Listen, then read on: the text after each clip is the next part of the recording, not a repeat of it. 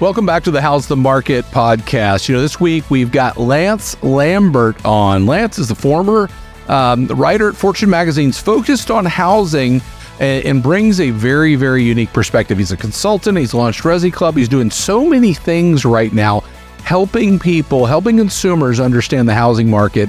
And we've got him on the podcast to talk about several things that are, uh, uh, you know, hot topics today. First, we're going to dive deeper into institutional investors and their activity in the market. You know, a lot of buzz about that right now. Uh, the second thing, we're going to talk about affordability. Lance has a unique perspective on the the past decade, what caused the you know affordability uh, advantages we saw in this country, and what affordability looks like into the future.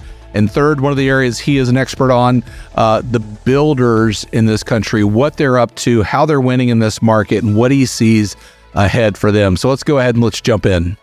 Well, Lance, I'm excited to have you on the uh, podcast today. Thanks for making time to join. Yeah, so excited to be here. You know, a big fan of your guys' work and the stuff that you do and your team does. Uh, you do a really good job of like helping people to understand the U.S. housing market. So really appreciate it. Well, well, well thank you for that. I, you know, the KCM crew does an amazing job of putting all of that together. Uh, all the work that we do is, and thanks to everybody that's writing, researching, uh, helping members uh, use it more effectively. Um, and so uh, I agree. We, have got a team that is dedicated really to to helping folks understand things, and that's one, one one reason that I wanted to have you on the podcast. You've always been somebody that uh, has uh, wanted to help people understand, uh, you know, the housing market. You've written extensively, you know uh, as as a writer for Fortune, you now have ResiClub. You do work with corporate clients. I know that, uh, that, that leverage all the work that you do. Tell folks that maybe don't know you, Lance, a, a little bit of your background. What what got you started really in this uh, in the housing market? Yeah, what got me started is I was working as a data journalist at Bloomberg, and I had decided I was going to leave journalism and I wanted to become a data scientist, was taking a lot of courses for it. And so I kind of took a bridge job out of journalism, which was working at realtor.com and analyzing their data. And I thought because I would be working so close with their analyst and their data scientist, that that would be a good bridge for me out of uh, journalism. And while I was there, my two years at realtor.com, uh, 2017, 18, and 19, I was looking at regional housing market data every day. And right. so what occurred is I decided I wanted to stay in journalism. And I left realtor.com to go work at Fortune, where I uh, went there not to cover real estate, but was actually building a data newsletter for executives and CEOs. But while I was there, the pandemic occurred. And my wife and I, you know, we decided we were going to move back to Cincinnati, where we were from, build a house. And at the same time, a pandemic, the pandemic housing boom took off, right? And so there was a big need for people to find information about housing. And so I got sucked back into writing about housing because I knew so much about like the regional data right. and that stuff. And from there, you know, I really just got interested in it and interested in what was happening in housing and interested in just helping people find out good information because there is no shortage of bad information on housing. right. Uh, you right. can find as much uh, nonsense that you would like, uh, or you know. And the thing is, people aren't even searching for a lot of the nonsense; it just kind of comes to them. Uh, so, an example of that this week, uh, or last week, or recently, somebody tweeted out that uh, 42 or 44 percent. 44. Yeah. Yes. They said that 44% of all the homes bought this year were bought by private equity firms. That's a number that is not, you know, two times bigger. It's not three times bigger than reality. It's not four times. It's at least a hundred times bigger than what has happened this year. And even if you would take a broader approach and not just do private equity, but all institutional buyers, any buyer that has at least a thousand homes in their portfolio, they only bought 0.44, and I'm talking about a half of 1%, so one out of like 200 and something homes this year in the US housing market, according to the latest numbers by uh, John Burns Real Estate and Consulting. And according to Parcl Labs, they own 0.73, so still less than 1% of the right. total US housing stock. And even if you allow yourself to look at maybe companies with at least 100 homes in their portfolio or at least 10 homes in their portfolio, it's still, you can only get that number around 3%.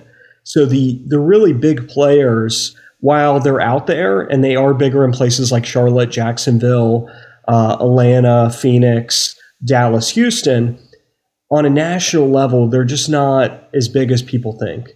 And, right. this, and numbers like 44%, it's just completely made up.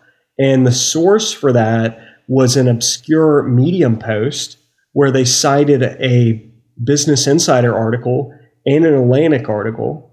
So I'd actually subscribe to those places uh, just to make sure and verify where they got it from. And it wasn't even mentioned in the story. So interesting. Was, so the Medium post came up with a fake number, cited places. The places they cited didn't even have the numbers. And then just, you know, some MMA fighter with 500,000 followers tweeted it out. And then the next thing you know, several people were tweeting it out. Elon comments on something about it. And pretty soon that number is going to be something that, you know, uh, gets cited uh, and, you know, just without people knowing where it came from. And it's right. going to be floating around the universe for a while. Yeah, it's it's amazing to look at that and say, okay, maybe even to try to draw this is where it came from, but to look somewhere and say there's no even you know even misinterpretation of something just to see that. So why, why do you think you, you said something before that that there's so shortage of misinformation on the housing market? Why is that the case? Um, I I think I think it's for a few reasons. One being that we lived through uh, a historical anomaly, which was the great financial crisis, right? Mm-hmm. And home prices on a national level dropping like 27%, some markets going down 50%. Uh, it was a very steep recession that came with it. Uh, it created a lot of uh, economic, uh, political, socioeconomic issues in the country. And it was also a very big historical anomaly. And so I think a lot of people think that because we've lived through that, that it will happen again. And so I think people are always kind of seeing ghost in a way. And so when somebody writes something uh, that kind of invokes that, because people live through it and it has a you know an emotional impression on their lives, because although maybe they didn't get hit by the housing side of it, they might have gotten hit by another side of it. And so it just uh, hits an emotional um, element in people. And so I think having lived through that is what's created a lot of uh, the misinformation that is constantly pushing a very big, uh, like national uh, housing crash. And yeah. I, and I think if you look at the historical data, one thing that's really interesting is that you go back the entire post World War II era, and there is only one national crash for prices, and that's GFC. Now there's some mm-hmm. other ones where there's some like regional corrections that were you know steeper. You know there was the uh, mid '80s, late '80s oil and bust, uh, oil and bust in Texas, and prices there dropped a lot. In the early 90s, there's parts of California that get hit. And so there, there's always been regional corrections. But on a national level, uh, GFC and the housing bubble, housing crash is just an anomaly. Yeah. Your perspective on that, you know, and, and I've always thought too, we've said at KCM, when people hear the word recession today, they immediately tie it back to the great financial crisis and you know, maybe seeing somebody, a family member go through, you know, a challenging situation in their home, have to get foreclosed on, whatever the case is, and they associate that to whatever could come today. But there, there's no doubt. I'll tell you an interesting thing. We published in the last couple of weeks, we published a social post on uh, institutional investors and who owns homes in this country. And we just uh, yesterday or the day before, at the time we're recording this, published a an Instagram post that that the 30 year fixed had fallen below seven percent. Tremendous news, right, for anybody looking to buy a home. Guess which one got more activity? The institutional investor post. Really interesting. Then even even on that, just in it, it's amazing to see the number of people that are, their ears are up. So if somebody's trying to understand that, can you give a little bit of perspective on when Wall Street started to participate in our business? Because it's, I, think it's in this subject, it's about being educated and, and certainly bringing the facts because there's just information out there that, that people maybe want to vilify somebody in this country, you know, relative to housing. Yeah. So what occurred is that following the housing crash, uh, there was a lot of homes in a lot of parts of the country where inventory was high, uh, prices were still falling, there wasn't really a bottom, and they had fallen just too far beyond fundamentals. One thing about the housing crash is that, yes, there was a crash, but then there was also an overcorrection too, where prices went too far down. And so the institutional buyers uh, saw an opportunity because what had also occurred is there was a tightening of mortgage standards, which was also hitting the market, and it was kind of trying to figure it out. Um, and so, because prices were so low and were overcorrecting and it went too low, uh, it created an opportunity for the institutional investors to jump in, chase the yields, knowing that then prices would probably move uh, they would have a good rental yield. And so a lot of the homes even owned today, a lot of them were bought back then. Um, right. during that very low period. And they, you know, according to some papers, helped to put in like a bottom into some of these housing markets. Right, right. And, and let's let's also draw the difference between the way those homes were acquired back then is very different than today. Right. They'd come in and, and, and acquire you know a portfolio of homes and even with banks you know what i mean to go in and say hey we're, we're gonna we're gonna take all these assets off your books very different than how that's going today yeah so the game has definitely changed now where then they were just buying up a lot of homes in these markets that had fallen too far. I think like las vegas and phoenix where corrections were like 55% yeah. Now a lot of what's happening is build to rent where these builders are teaming up with built or, or these institutional investors are teaming up with builders to build communities which will then be rented out.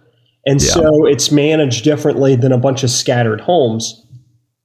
And this is one of the reasons why some economists are worried about some of these bills trying to ban institutional investors is on a net basis, if they're teaming up with builders to build communities, that's a net improvement in housing supply for the country.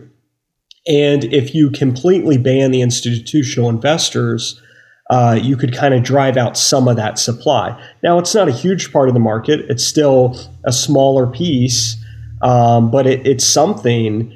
And I, I think that it's, uh, you know, I, I, I think the best thing that could occur is for people to use this as a moment to kind of educate themselves and see what's happening in the housing market in terms of yeah. institutional investing and not just a bunch of narrative and nonsense.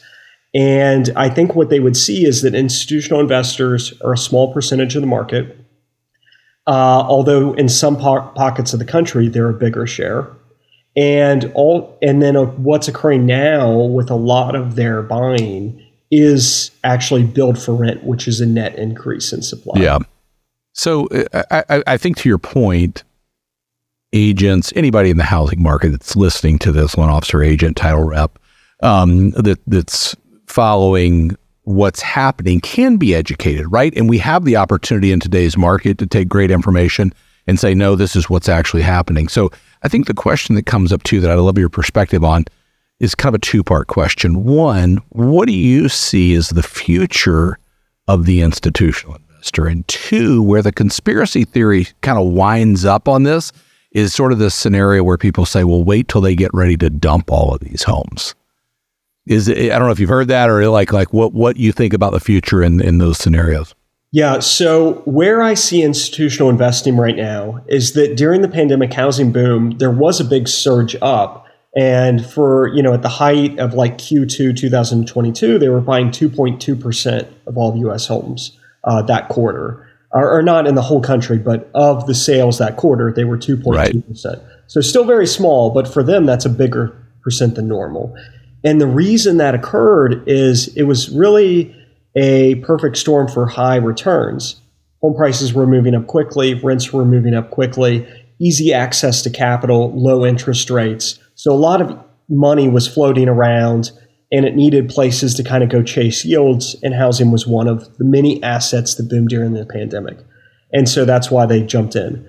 What has occurred since then is interest rates have spiked, uh, rents aren't increasing as fast, and home prices are very high and construction cost and this is important because a lot of these institutional investors are buying homes that are you know maybe less than ideal on the market and need a lot of repairs and if the construction costs are high for them to flip it into a rental then that also hurts their yields and so we've seen the returns for for buying homes as investment properties uh, right now is uh, is come down. It's not as good of a period. It, and they've sort of pulled back in that too, right? Yes. So by pulling back, it it more or less they're not buying a ton. They're not really selling a ton uh, on an aggregate basis. They're just kind of like sitting on the si- sidelines. Now, yeah. are there a few that are selling? Yeah, like Vinebrook is selling. Uh, a like 3% of their portfolio. It adds up to like 500 homes on the market right now. Uh, but on a national level, when you have, you know, what, several, like four or five million home sales a year, 500 homes isn't a lot. Sure. Right. And so, you know, maybe in some of the neighborhoods and zip codes, you know, it matters. But on a national level, it's usually not going to have uh, a huge impact. So I, I think what we're seeing right now and what we will continue to see is that when we go through periods where the yields make sense for these institutions, they're going to buy more. And when we go through periods where the yields don't make as much sense, they're not going to buy as much. And there's also going to be periods where, you know, they're selling some homes and uh, some of these institutional investors will over leverage themselves and need to sell some homes. Um, and but it, at the end of the day, on the aggregate level for the U.S. housing market, it's not moving the needle a ton.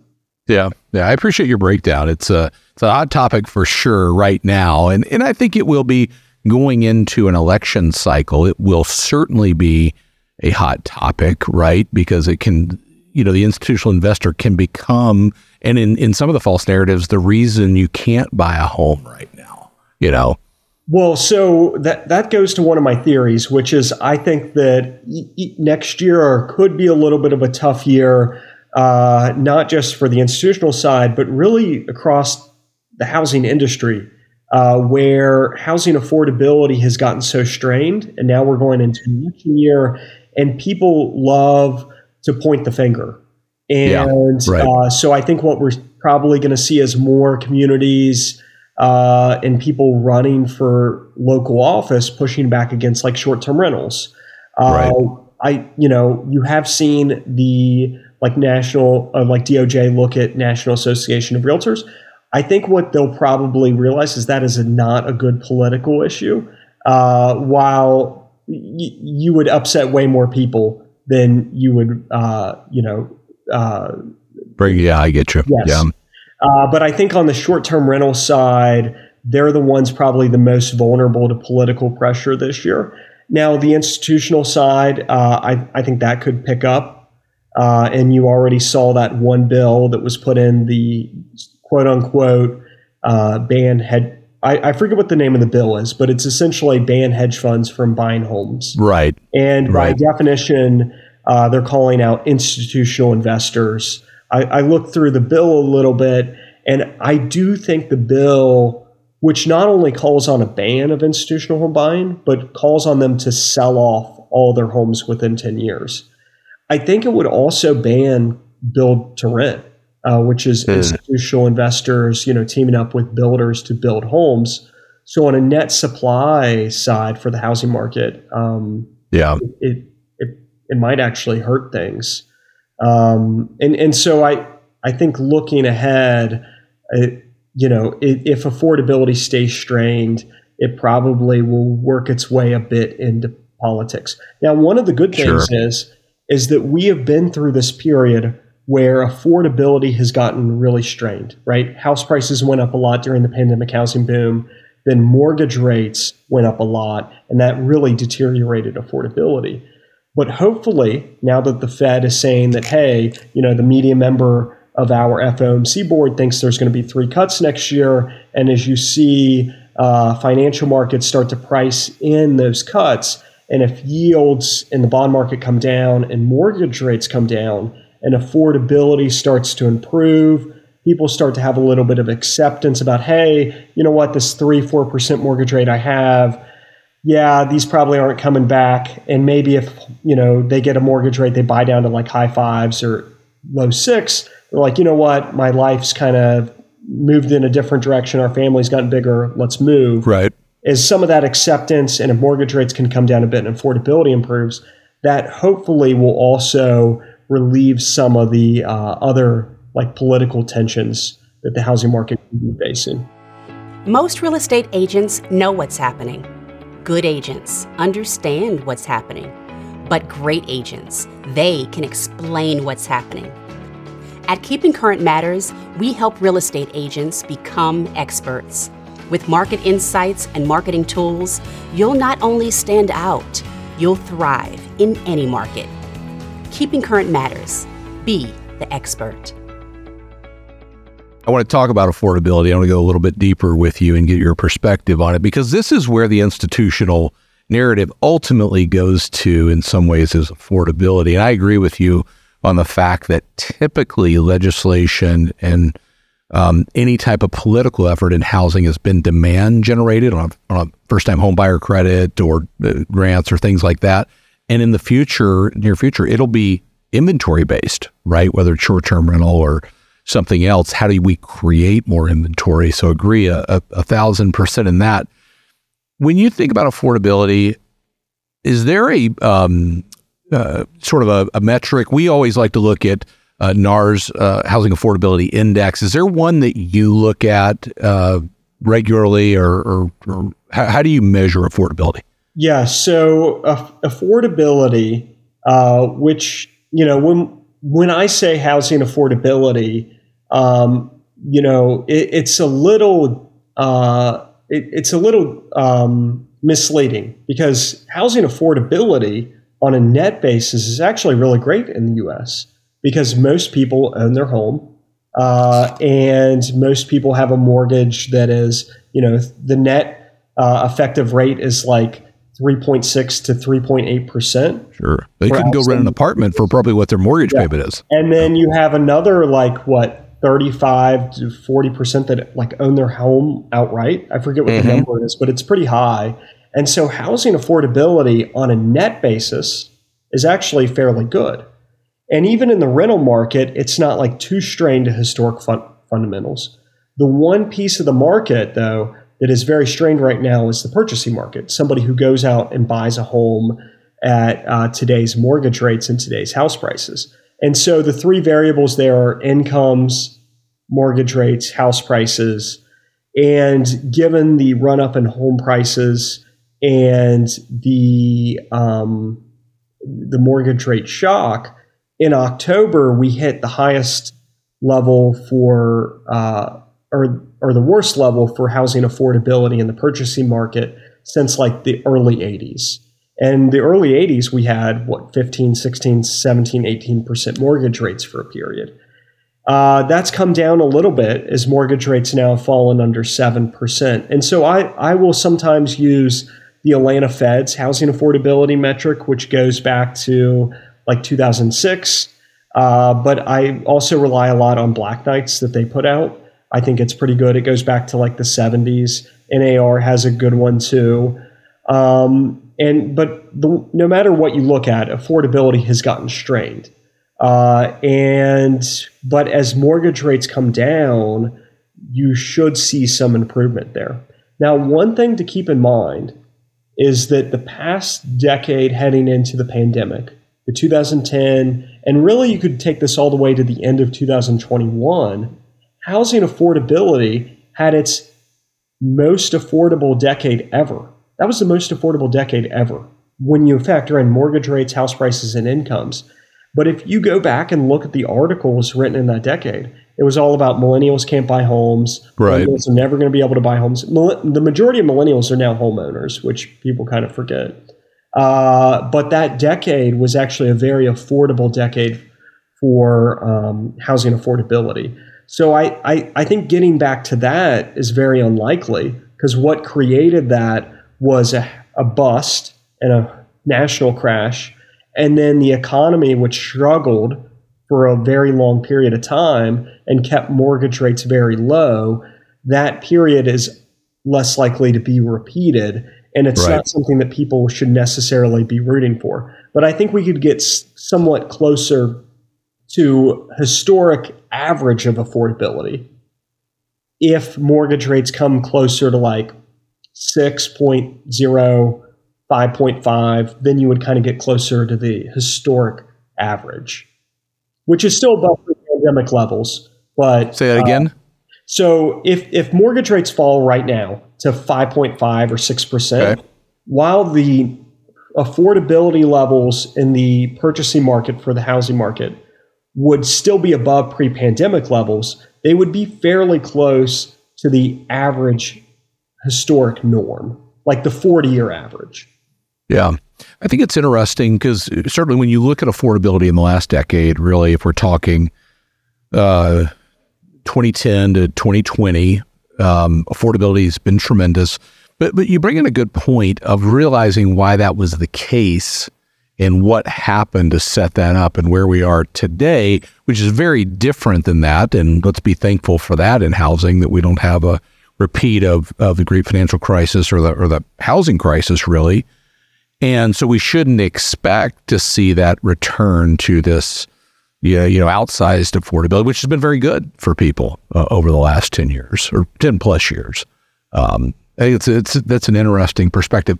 What do you, what do you see? I, I think in the future, next 10 to 20, 30 years, you know, the, the narrative, sometime just like the institutional investor narrative, can be young people, Gen Z, whatever it is, um, will not be able to buy a home. Um, in how do you see that playing out as compared to, to prior generations? Uh, and, and you true it up pretty good, like to look back in 2011, 12, 13 and see some of the same, you know, sort of articles for millennials?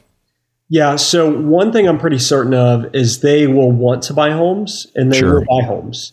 Uh, there was a lot of articles coming out of like GFC about how home ownership was a bad deal, uh, renting is better, millennials aren't going to buy homes, their lifestyles are different. And what occurred is that just like with any other generation, millennials got older, uh, more of them got married, more of them had kids, more of them wanted to buy homes.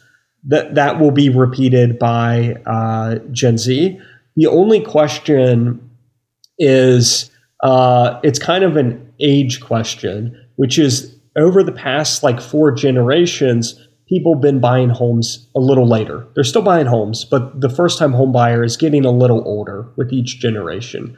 So it's like when uh, is Gen Z going to buy homes at the same age that millennials did, or because affordability is strained and some lifestyle things are different, are they going to buy homes uh, like a year or two later than millennials did?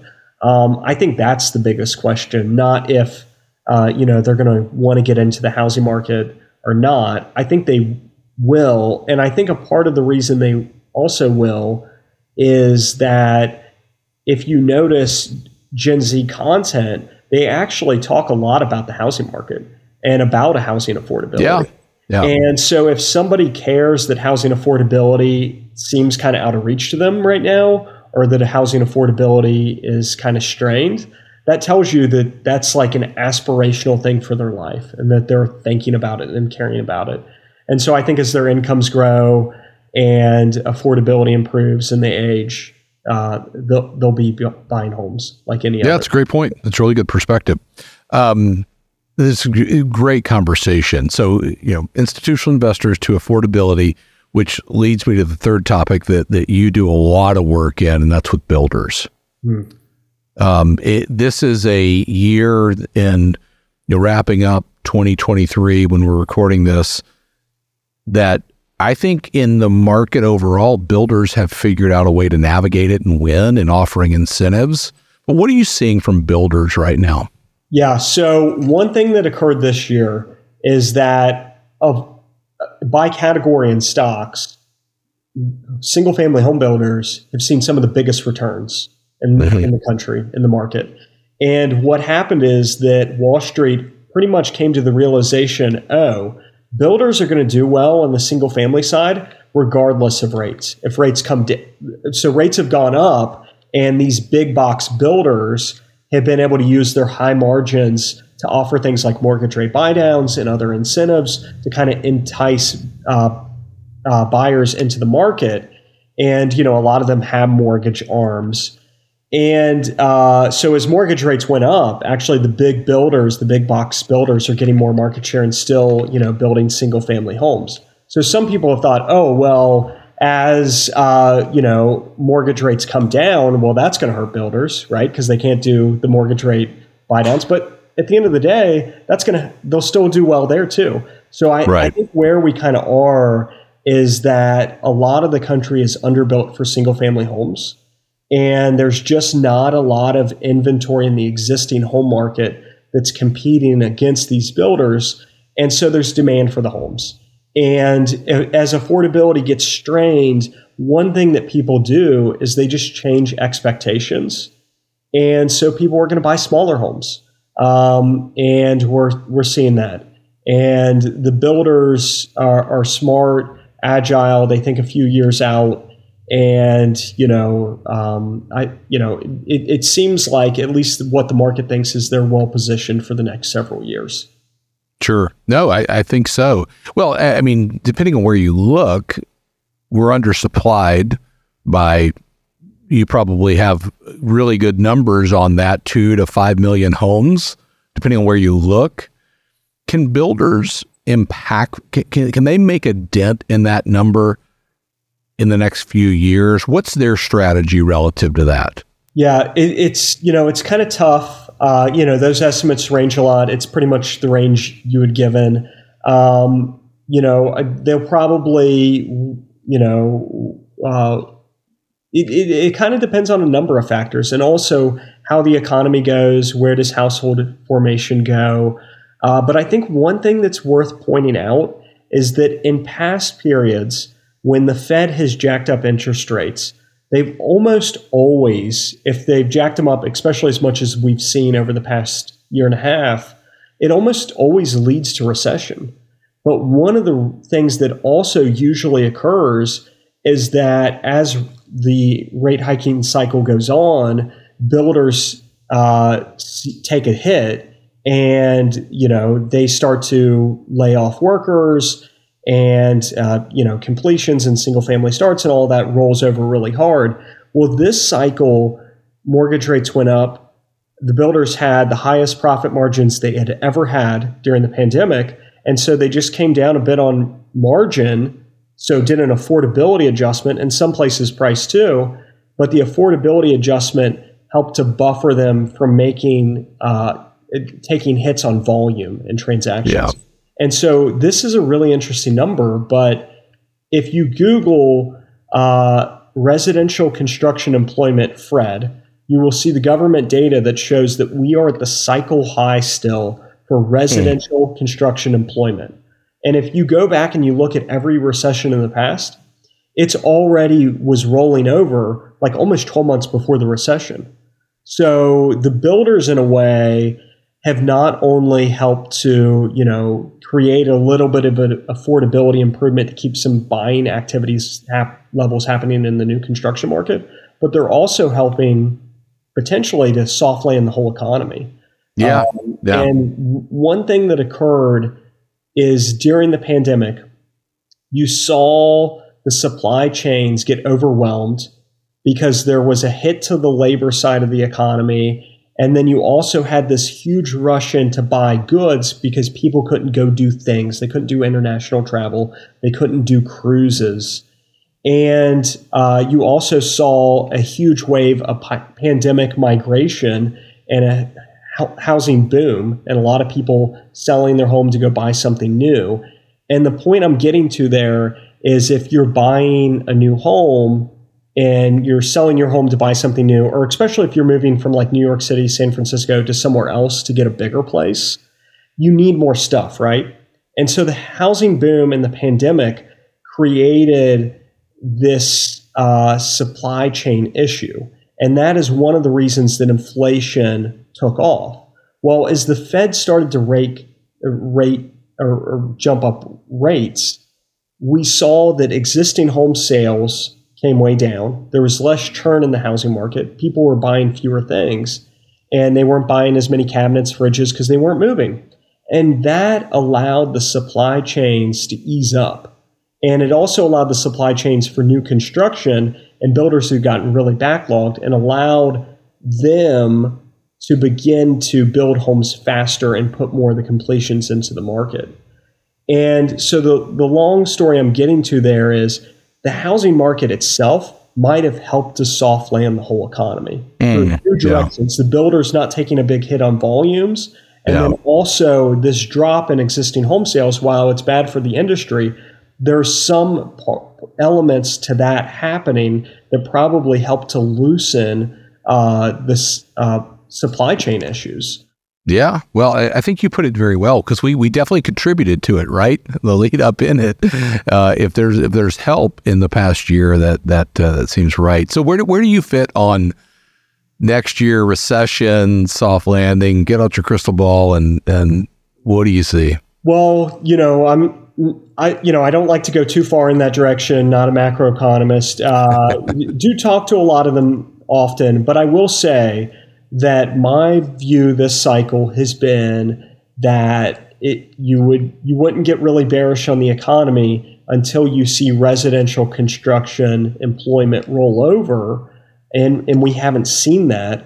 Um, and we've also seen inflation come down significantly, and now the Fed is kind of pulling back and so rates are going to become less restrictive to the economy. That's going to allow some elements to the economy to warm up. Hopefully, the housing market, existing home sales, you know, probably start to move up a bit here, depending on how much rates come down, um, and that you know helps the economy.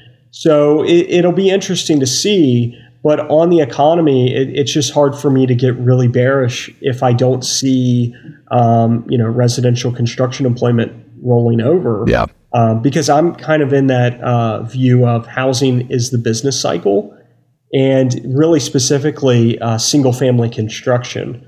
Um, you know, it, it's a huge piece of the economy. It's one of the pieces of the economy that contracts and grows. And so, you know, when it's contracting, usually the economy is contracting. It's not like healthcare, which healthcare is usually pretty like firm and steady, right? Uh, residential construction moves up and down. And when it moves up, the economy is usually booming. When it moves down, the economy is usually in recession. And right now, we're kind of in this middle place, kind of maybe starting to tick up even a little bit. Yeah, it's very it's an interesting take, and uh, you you have a great vantage point in working with builders and doing everything that you do to to give that. Um, I'm grateful for it. Are there any other? I'll, I'll wrap on this. Are there any other trends right now that you're seeing or thinking about that aren't being talked about in real estate? Oh boy. You know, um, because I'm so active on Twitter, and usually when I have thoughts and I have things that I see that aren't getting talked about, I usually, you know, raise them.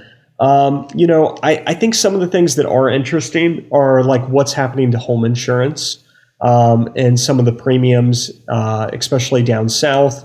How does that impact those markets? Um, interested to see how you know things. Where does uh, Gen X start to retire, right? Like, what are the housing markets that are going to benefit from them retiring? Uh, because one of the things about the boomers' retirement is that it drove up prices in a lot of markets, right? And so now those aren't necessarily um, as desirable for Gen X retirees once we get there, uh, based on affordability. If if we kind of stay where we are now. Um, and so I don't really know what the answer is in terms of like where does, you know, this next group of retirees, the next 15, 10, 15 years, where do they go? Uh, but I think that's a great question. And I, and I think it's something that, you know, the people who set themselves up for it are probably going to make a lot of money if they yeah. know the answer to it. Yeah, that's it's a great point. Uh, and Lance, I just got to say, this is a fascinating conversation. Fascinating to have you on and just hear your perspective on these topics. I'm, I'm super grateful. And I want to say this as we kind of wrap our time together. We've definitely got to do it again. Yes, Enjoyed this it. was great, David. Really appreciate it. Well, good, good, good. Well, we are so grateful for all the great work you do. We try to amplify it uh, at KCM and get the word out there. And um, so, thank you uh, for that. And um, you know, more than anything, we want to get the information in people's hands where they can help buyers and sellers make a make a great decision. Lance, uh, you, you do that, and that's what you stand for. So we're, we're grateful for it.